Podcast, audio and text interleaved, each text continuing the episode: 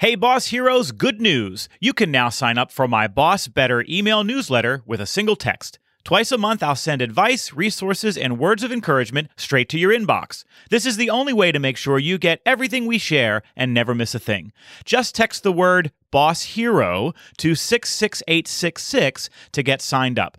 That's Boss Hero, all one word, to 66866. Or you can visit bossbetternow.com to subscribe. And now on with the show. The age of hiring is over. If you're still trying to find the best person for the job, you're using an outdated, broken strategy for filling roles in your organization. I'll tell you what you should be doing instead, plus, the five beliefs of better bosses. We have an exciting opportunity for you now on Boss Better Now.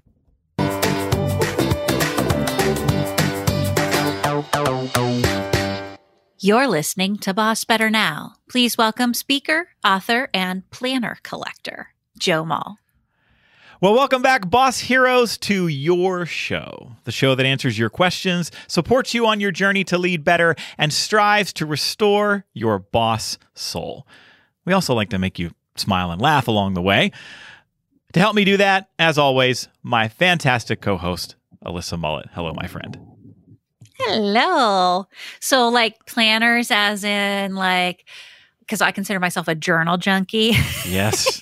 Yes. so, like, must plan all of the things nicely color coded, perhaps. I- uh, do you have a specific niche that is like, this is the planners? I have like planner ADD. Okay. I will get a planner. I'll be like, this is great. And I'll use it for a little while and be like, ah, it's not, it's not good. It doesn't, it doesn't meet my needs completely. And I'll look around for something different. And then I got proactive this year when we were getting to the first of the year and the, the book I was using was about done. I thought, okay, I'm going to look around. I'm going to find the right one. And I ended up, I'm, I'm really embarrassed to admit this. I ordered four. I ordered four different planners and I didn't like any of them. And oh no. so my my whole thing is so I like the bullet journal model, and so for years I would yeah, use a, a dot grid blank numbered notebook. And I still actually prefer that. Um, but i use my bullet journal for a lot of weekly task planning and tracking. And i also use it for a lot of note taking. And so i was trying to find one that had um, more kind of weekly calendars, but not ones that took up the whole double spread, had had room to make task lists and notes. And I don't like insert planners, like where you buy the subsets and you put them in. I don't like that. I like a hard bound Yeah. kind of thing. Um, and I just feel like I've turned into a total snob about some of these. And it's like, just just get some paper and a pen, bro. Like it's not that complicated. I I don't normally call myself bro, um, but I, the the result is, as I was prepping the podcast episode, I looked over and have like these four planners sitting on my desk, one of which I've begrudgingly chosen to use. Like I'm like, oh, this one's going to have to be good enough. And I was like, okay, I guess I'm a planner collector now. So that's why Uh, I'm reaching here. I, I'm listeners. You can you can at Joe with your favorite recommendations for him. Now, this one is the one that I have chosen, and I love it. Well, anything by Sarah Steckler is amazeballs, but this is called the Daily Productivity and Brain Dump book, Hmm. and I love it for exactly what you're talking about, Joe. Like, I she has it where you can do it daily. I do it for weekly. And Yes. then, like, I spread it out, and then the task list, and then all the things. and you're a journal things. collector, you said. I'm a journal junkie. Okay. Well, t- so how, do, how does that work? Do you just collect them because you like them or you're writing in them every day? You've talked about your writing habit. Yeah, yeah, yeah. I am writing in them not every day. I have different ones that I pick up at different times. Um, so simultaneously to the planner that I have there, the daily um, brain dump, I'm also using the Outlaw Journal. That's for entrepreneurs. I love that one by Outlaw. Journal. I thought it was for The cowboys. Outlaw Journal. It's amazing. Great stuff. Cool. Um, and then I just love really beautiful, um, like beautiful imagery and paper journals Mm-hmm. just blank right um anything to like spur any kind of artistic creative juice um for just writing you know blanket writing um but then i also just love you know prompt journals Yeah. and i have all the ones that like uh say like you know give it the f up you know like what go Yeah, of you yeah. know with all of the little uh, other prompts that Yes. are supposed to be meaningful and all of the rest of the things so i like it all i love it all Well, I can't pass up this opportunity, and, and you didn't ask me to do this, and I wasn't planning to do this, but I cannot pass up the opportunity to also mention that you've created two journals uh, and that people can get those journals. So I'm going to invite you to take 30 seconds and tell us about these two great journals that you you've so created. sweet. Thank you so much. So I have the I Am Learning Pocket Journal. Um, both of these are available on Amazon. Um, the Pocket Journal is a um, a tiny little four by six, just Mhm. fits perfectly in your briefcase or what have you. And you can take down your podcast notes from your Mhm. listening. You can take down therapy notes, and doesn't mean you have to be in therapy. It means however you receive therapy It outside, meditation, whatever. it could be reflection, it can just be ideas. Yep. And also, I have some p- templated places, templated pages in there for you to write down key learnings that from your readings, from articles, or from books you're having uh, in your uh, stack as well. And then my latest journal is actually called Capturing Parenthood Memories Journal. Mhm. And this one is for those of us that are parents. Um, I'm calling it the anti baby book um, because this is not one you whip out and you show everybody. This is one to record what you experience as a parent. Um, so I have some. Um, pages in there that are prompted that Yeah. say, you know, like I giggled when or, Yeah. you know, the time parenting nearly killed me. and then you you know, you give that uh information and you can record your kids' names and you know their ages and all of that kind of fun stuff so that you know what you, what you experienced and when and then there's plenty of blank pages in there for you too to make your own And it's a really nice book. What Jess and I have one. It's a hardcover. It's a really nice book. So if you want to find that, I think you could just uh, go to Amazon and type in your name, right? Yeah, exactly. Yep. And both of those will come up under my um, authorship. Yep. Well, maybe I'll get a couple more of those and add them to my planner collection and decide if I can use them to keep myself organized. You got to come out. You you, know, you got to come out with one that does exactly what I wanted to do, Alyssa. With Okay. the, and we'll, we'll we'll get into the details For you, Joe. For you. Thank you, my friend. Well, folks, I want to talk today uh, about something you heard me say really at the top of the podcast. I'm in the throes right now of writing my third book. And um, full disclosure, it's really hard um, to to figure out how you say what you want to say. And um, the book's probably going to come in somewhere between 40,000 and 60,000 words, which means I will need to write about 100,000 words um, as far as the editing process and the organization process. And so this is a, a long, uh, arduous journey. But one of the ideas that I keep coming back to uh, in in the the basis for the book uh, is that the age of hiring is over, and that we now live in a place where um, we cannot focus on trying to find the best person for the job. We actually need to create the best job for the person. And so, I as I was doing some writing for the book, I ended up writing a little summary of an idea that I shared on my LinkedIn page and shared with our our Boss Better email subscribers. That got some reaction, and so I'm going to share it with you. Um, the premise was this that if you are struggling to find and keep devoted employees, maybe it's time to start operating like a college football recruiter. So when student athletes are weighing where to enroll, they will choose the program that they think is most likely to help them realize their personal and professional dreams. Uh, and if you are a college football coach, you're also a recruiter. And so you have to go into kids' homes with their families uh, and make a case for why your school is the best school for them. And so college football recruiters know this. They know that the kid is going to choose the program that is most likely help, to help them realize their personal and professional dreams. And so they build their entire pitch around why their program is the best way for the recruit to get where they want to go. They sit with that person and they say, Hey, do you dream of playing in the NFL? You know, we sent 24 players there in the last six years, so we know how to get you there. Oh, wait, you want to start right away and get a lot of playing time? Well, here's where you'll be on our depth chart. Or you want to be great at your position? Well, let me introduce you to your position coach, who is one of the best in the country.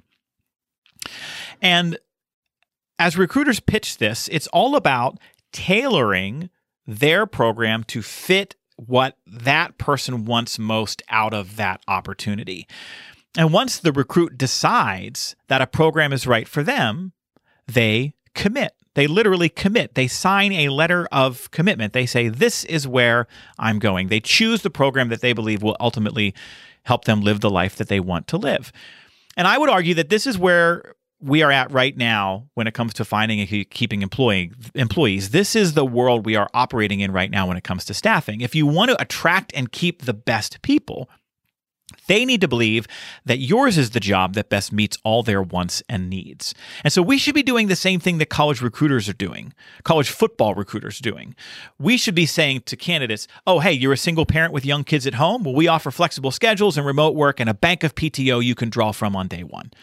Oh, wait, mm-hmm. you want to gain experience in this particular field and enhance your skills in this particular area? Well, we have a thriving mentorship program, and you're going to spend at least five hours a month working with your mentor oh, what's that? You need to do this work at a higher pay rate. You need to earn more. Well, our pay scales are in the fifth percentile of the market, and we pride ourselves on paying at the top percentage of industry scales.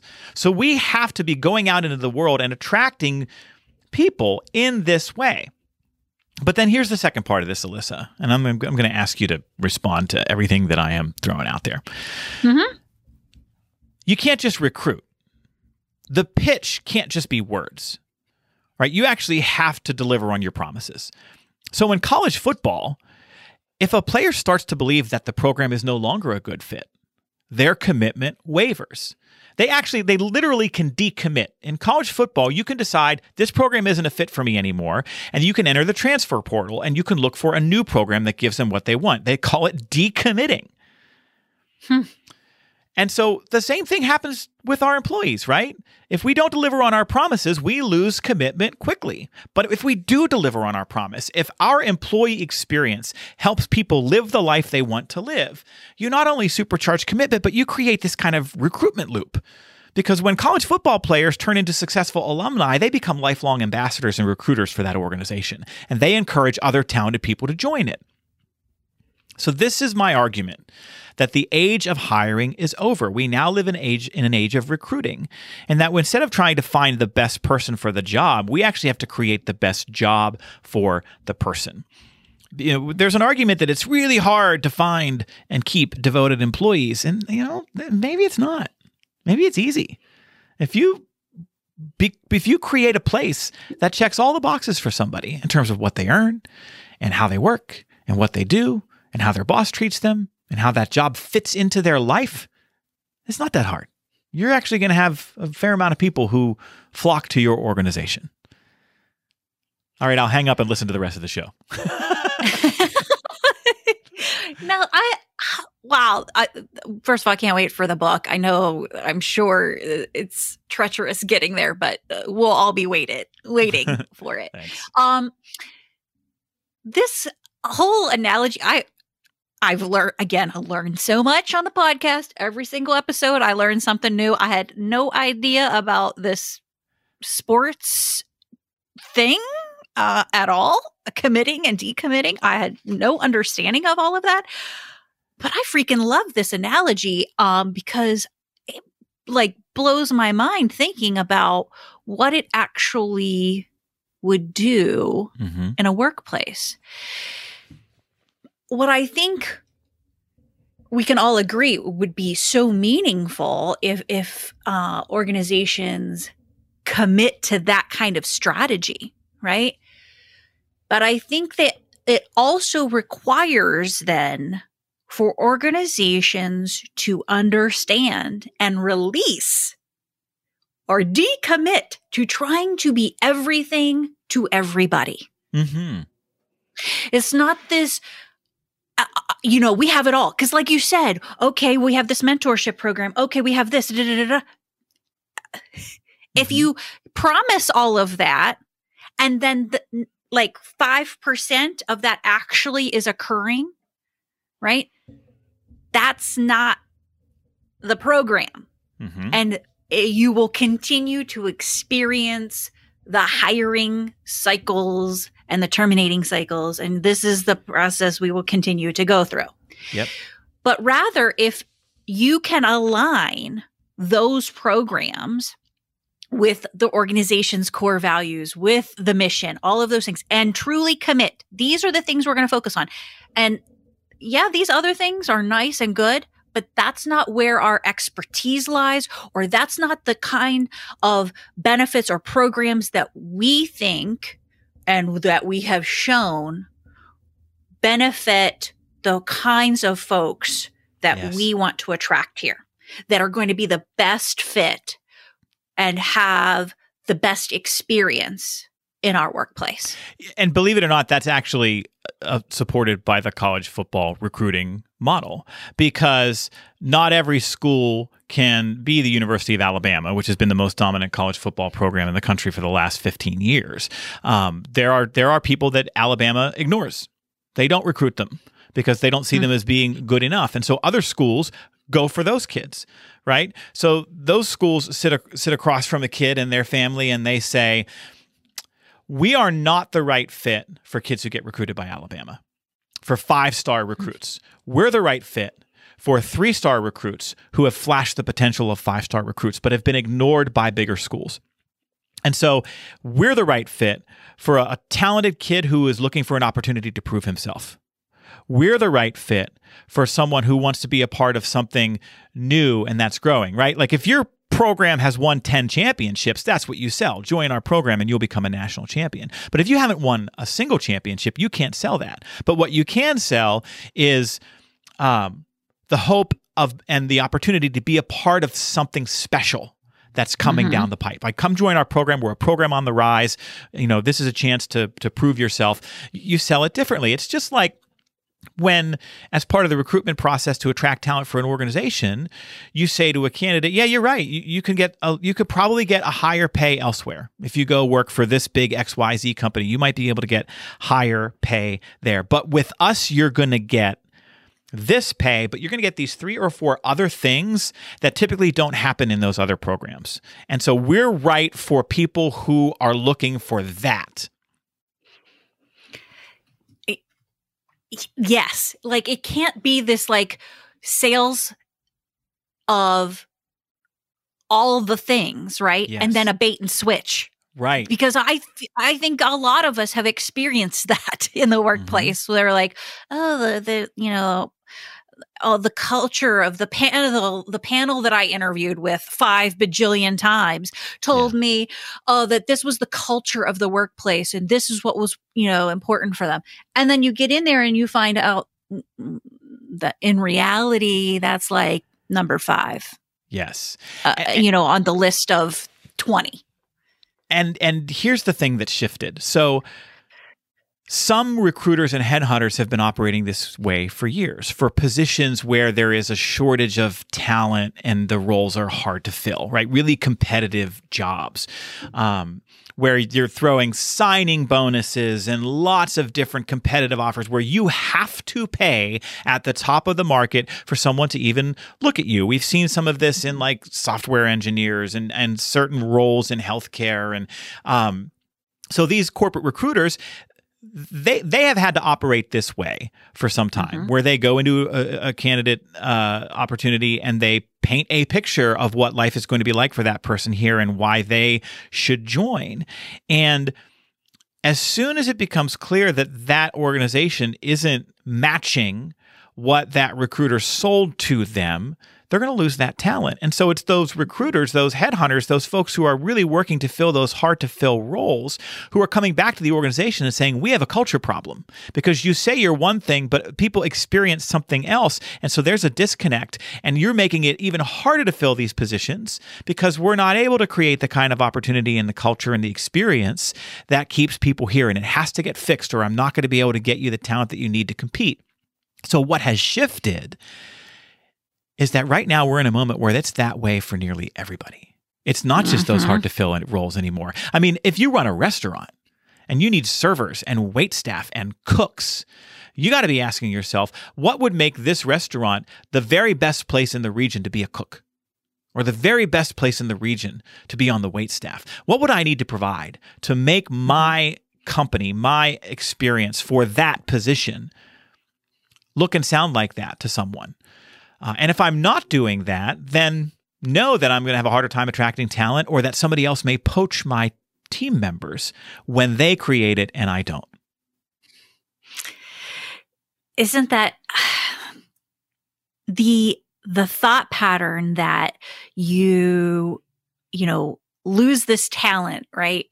And not only did you um put all the time, you know, the, all of that ROI into, you know, training, whatever it might yes. be.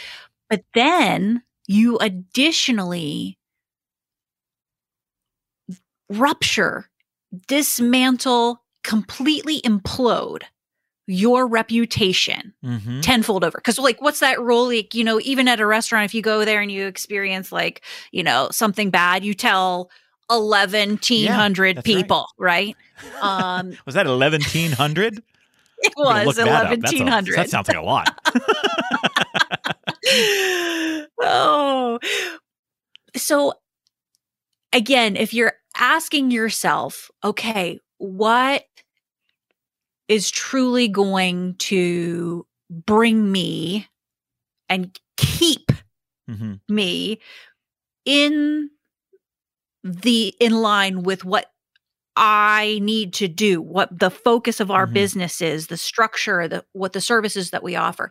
You start asking your current employees as well. What would make you want your best friend to work here? When, mm. how, what would make you suggest your, to, you know, someone that you respect to come and work here? Mm-hmm. What would we have to do differently or what could what approach do we need to take in order to make sure that we keep you? Mm-hmm. And I think there were probably a lot of leaders listening to this who do hiring who find that their hands are tied by the larger organization's policies or approach or pay structures. And so if that's you, boss heroes, if you're listening and you're going out into the world and you're trying to hire and you think, yeah, Joe and Lisa, that sounds great. And I can try to sell many of the good things that would appeal to people in, in terms of what they're looking for now in a job. But I'm also really held back by some things that are out of my control. What's really mm-hmm. important is that you are speaking up to the powers that be in your organization to say, Listen, I consistently go out and try to hire, but what we are offering is out of touch with reality at the moment. And so we cannot compete. We we we are offering $10 when everybody else is offering 12 or we're offering $20 and everybody else is offering 25 uh, we're offering this kind of benefits package we're, we're paying for 20% of people's health care and everybody else is paying for 40% you know it, depending on the position and depending on the role you have to speak up and ask how do we make sure that that message gets heard loud and clear? Because oftentimes the people who are making those decisions about what they want to pay are doing them through the lens of expenses. They're doing them through the lens of profit. Um, and you may have to speak up and say, no, no, no, no. Like, we're losing money every day because we can't fully staff. You're concerned about what this person's going to cost you. And I'm trying to tell you, look at what it's costing us to not have these five persons.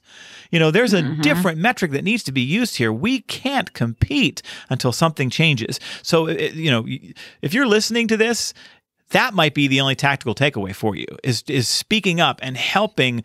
Uh, expand the understanding that people in your organization above you have between what their expectations are for hiring and the reality of what you can and can't do.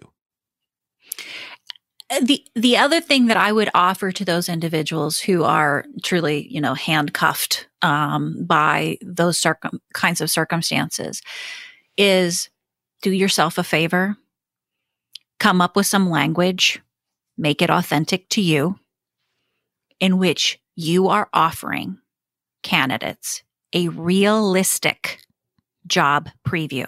Mm-hmm. There are some people that are still going to choose to come work for you in that organization, right?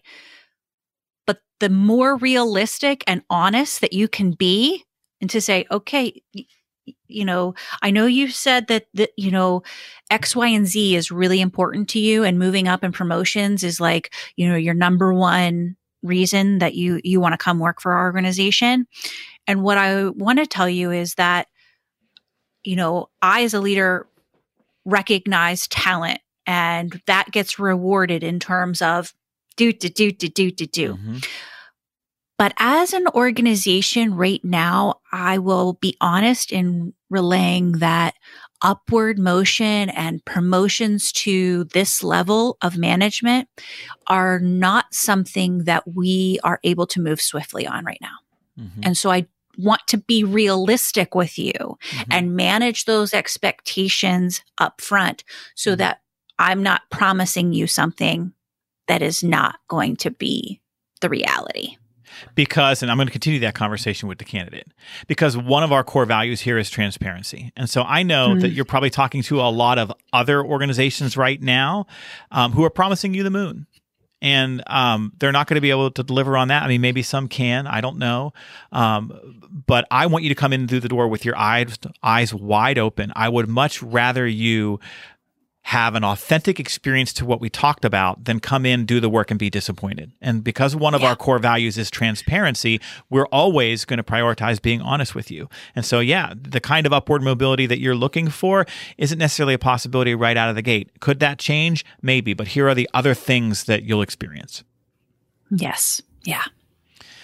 All right, folks. Well, do you agree? Do you disagree? Do you have additional thoughts? We would love to hear from you. You can always send your comments, reactions, feedback, and of course, your questions. We especially love getting your questions. You can send those to us via email at bossbetternow at gmail.com. As I said at the top of the program, our show is built on your questions, so don't be shy. Email us at bossbetternow at gmail.com. We are now at the camaraderie question of the week. My friend, as you know, because I say it every single episode, Bosses build camaraderie on teams by making it easier for people to find things in common with each other. And so every week we give you a question you can use to facilitate connection and build camaraderie. Our question this week, Alyssa, is this If you could remove an entire month from the year, which month would you choose and why? I love this question because it's like fun, at least. Yeah. Um, you know, something lighthearted, hopefully. I mean, maybe you could get some tragic stuff from here, but hopefully it's not that for everyone. Um, for me, I'm going to go with like either February or March. It's a really a, a toss up because in our neck of the woods here in PA, like February's generally going to be frigid and gross. Mm-hmm. Icy weather poop. Okay. Uh, March, you have more of the same, but there's hints of that thing that they call the sun in other places. Mm-hmm. Um, it comes here every once in a while during that month. And so I, I, I like it a little bit more but it's longer. So I, I was trying to like really figure out do I just want to go away with the whole February thing or take the longer, possibly maybe uh, that sun thing month of March? I'm not quite sure. One of those two. Yeah. Um, I am with you. My answer is very similar. Um, I disagree about February, though. My answer was oh. March. Okay, so okay, um, I would not cut out February because well, my birthday's in February. So my birthday was last week. It was February 25th. Uh, I got to have my birthday. And uh, plus you get ah, Valentine's okay. Day. So I'm keeping February. But March is a slog. March is a bit of a dumpster fire in Western Pennsylvania because it's a black and white movie. It's gray. Everything is gray. It's like if depression had its own month, March. Yay. March is sadness. because let's think about it you come out of the new year, you come out of the holidays, right? There's a little kind of seasonal dip, but January is kind of like reinvention. It's a new year. There's a little bit of energy around that. And then you get into February and you're like, oh man, it's winter. By the way, for those of you listening to this in like San Diego, you've got no idea what I'm talking about because it's like 80 and sunny there every day. But for those of us in the mid Atlantic or in like, if you live in Wisconsin or Seattle right now, you are feeling me on this. Um, you get into February and you're like, oh man, there's a lot of winter left. But then you get Valentine's Day and there's some love. And like for me personally, I get my birthday March 1st. You land on March 1st and you've been like, oh, it's been cold for four months. When's the sun coming? Oh, wait, what's that? It's still more than two months away? Ugh. right? Because we lie to ourselves. Every year we lie to ourselves uh, in Western Pennsylvania. We get to April 1st and we're like, spring is here. No, it's not. April sucks too. Like, yeah. Yes, pay attention. They say April comes in like a lion and goes out like a lamb. No, April comes in like a lion and goes out like a lion. April stinks. You get to May 1st and you're like, isn't it supposed to be warm yet? Why is it still 40?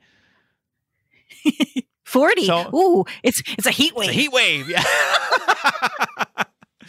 but imagine if you could chop out March and jump from like February 28th to April 1st. Oh, then there's hope. Then you're like, oh, it's only a couple more weeks. And, you know, oh, that'd be All great, right, you've convinced it? me. You've sold me. March. Yeah. Yeah. I've thought yeah. way too much about this. I was thinking about this yesterday because I knew we were going to answer this question. Like, well, what did I choose? Oh, March is awful. We got to get rid of March. All right. We agree on this. I am uh, sold. And folks, you gotta like you can at us, you can tweet. I'm at Joe Mull 77 on Instagram and on Twitter. Like, would, would you pick a different March or excuse me, a different month? Or do you have love for March? Are you going to come come back and be like, you can't delete March and here's why? Because it's like St. Patrick's Day, because that's your thing. Okay, cool. You know, let us know. We would love to hear from you. And that is the camaraderie question of the week. All right, boss heroes, I don't have to tell you that when it comes to teaching leaders how to be better bosses, one and done training doesn't work. And the only way that managers at any level learn to succeed at being a boss is through ongoing training and support. That's why last year we launched something really new and different. It's a subscription program for companies called the Boss Better Leadership Academy. Every month, your managers get a bite sized virtual program from me. And they are seriously bite sized. Most are between like 15 and 25 minutes long. And they come with a discussion guide for every program. And we do monthly office hours with me to ask questions. And then everything gets stored in a, a digital vault that you can access 24 7. And so this program, since we launched it, has gotten just glowing feedback from our subscribers. They love that their busy leaders only have to find a few minutes each month to get better. They love the guidance and the scripts we teach for better employee conversations.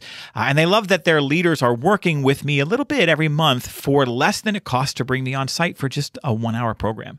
So, if you have been looking for an affordable way to help ensure your leaders continue showing up as better bosses, then let's talk. If you want all the managers in your organization to learn from me all year long, this program might be perfect. You can email us at hello at joemull.com and ask for more information about the Boss Better Leadership Academy subscription. That's hello at joemull.com. Okay, we're going to end today with um, a short video that actually, if you're listening on the podcast, will just be audio uh, that ended up being the most popular video I shared in 2020. So, we talk a lot here on our podcast about, as a leader, being values driven and having clarity on what your beliefs are, what your values are around how you want to show up as a boss. And as 2020 dragged on, drug on, dragged on, it's dragged. As as 2020 dragged on, um, I was looking for ways to continue to encourage bosses, and I ended up recording this short video about the five beliefs of better bosses. Uh, one of the things about being values driven that is really important is that you do the work yourself to create some clarity around what your values are and you know what you believe about how you should show up as a boss. And so this clip is not to tell you what you should believe. It's more of an accounting of the patterns that I tend to see the most around the leaders who are the most effective. And so this clip is an acknowledgement of the beliefs and, and ultimately the values that seem to be the most common among the bosses who have the most success leading people. Enjoy. As someone who has spent years teaching leaders how to be better bosses, I have met some remarkably talented leaders.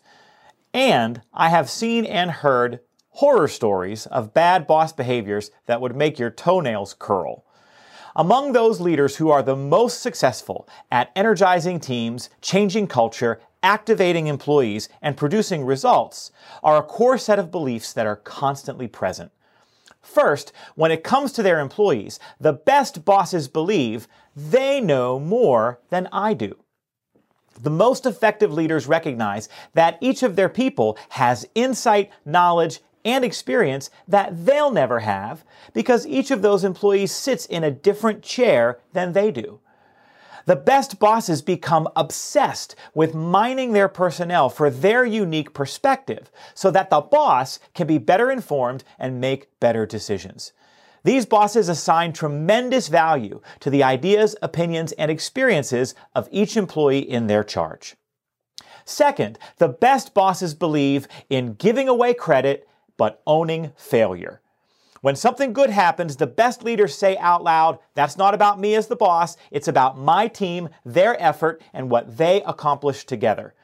When something doesn't go as planned, the best leaders accept responsibility for the failure. They say, That's on me, I'm accountable. They say that even if they weren't directly involved. This mix of avoiding credit and absorbing blame is seen and heard often by team members because it's a commitment that that boss lives out every day.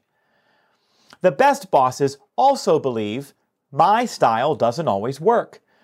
Leadership begins with self awareness. The best bosses know that their personality, their communication style, and more aren't always going to reach every member of the team. So they work to be adaptable. They work to show up in different ways to meet people where they are. These bosses use tools like the MBTI or Strengths Finders to understand the naturally occurring differences between themselves and others so that they can then flex their style to be more successful. The fourth belief held by the best bosses is that I have to earn trust and respect. Great bosses know that their title on the company org chart alone is not going to galvanize those they lead to care and try. When bosses micromanage, break promises, steal credit, stop listening, dismiss challenges, stifle creativity, ignore bad behavior, or play favorites, trust and respect disappears. And then employees do the minimum and act only in their own self interest.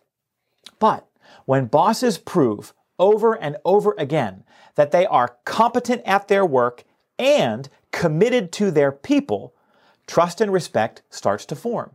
It produces higher levels of commitment, effort, communication, and resilience.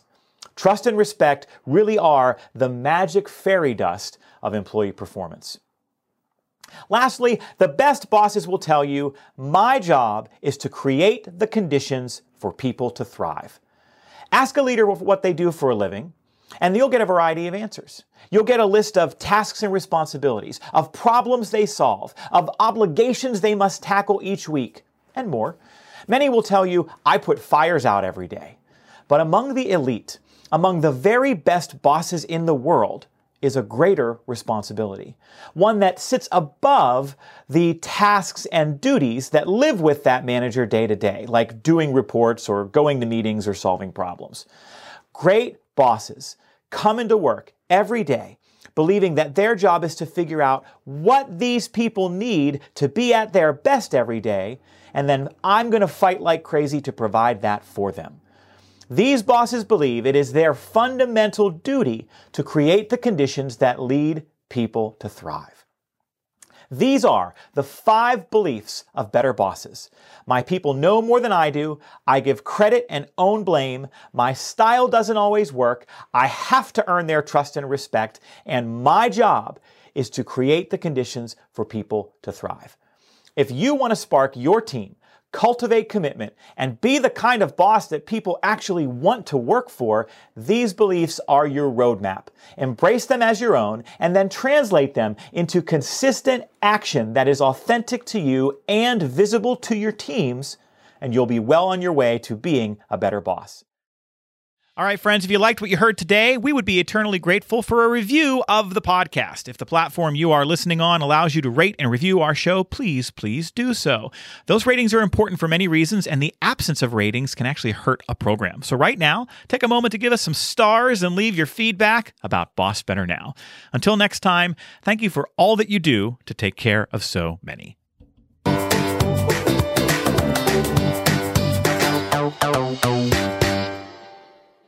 This show is sponsored by Joe Mull and Associates. Remember, commitment comes from better bosses. Visit joemull.com today.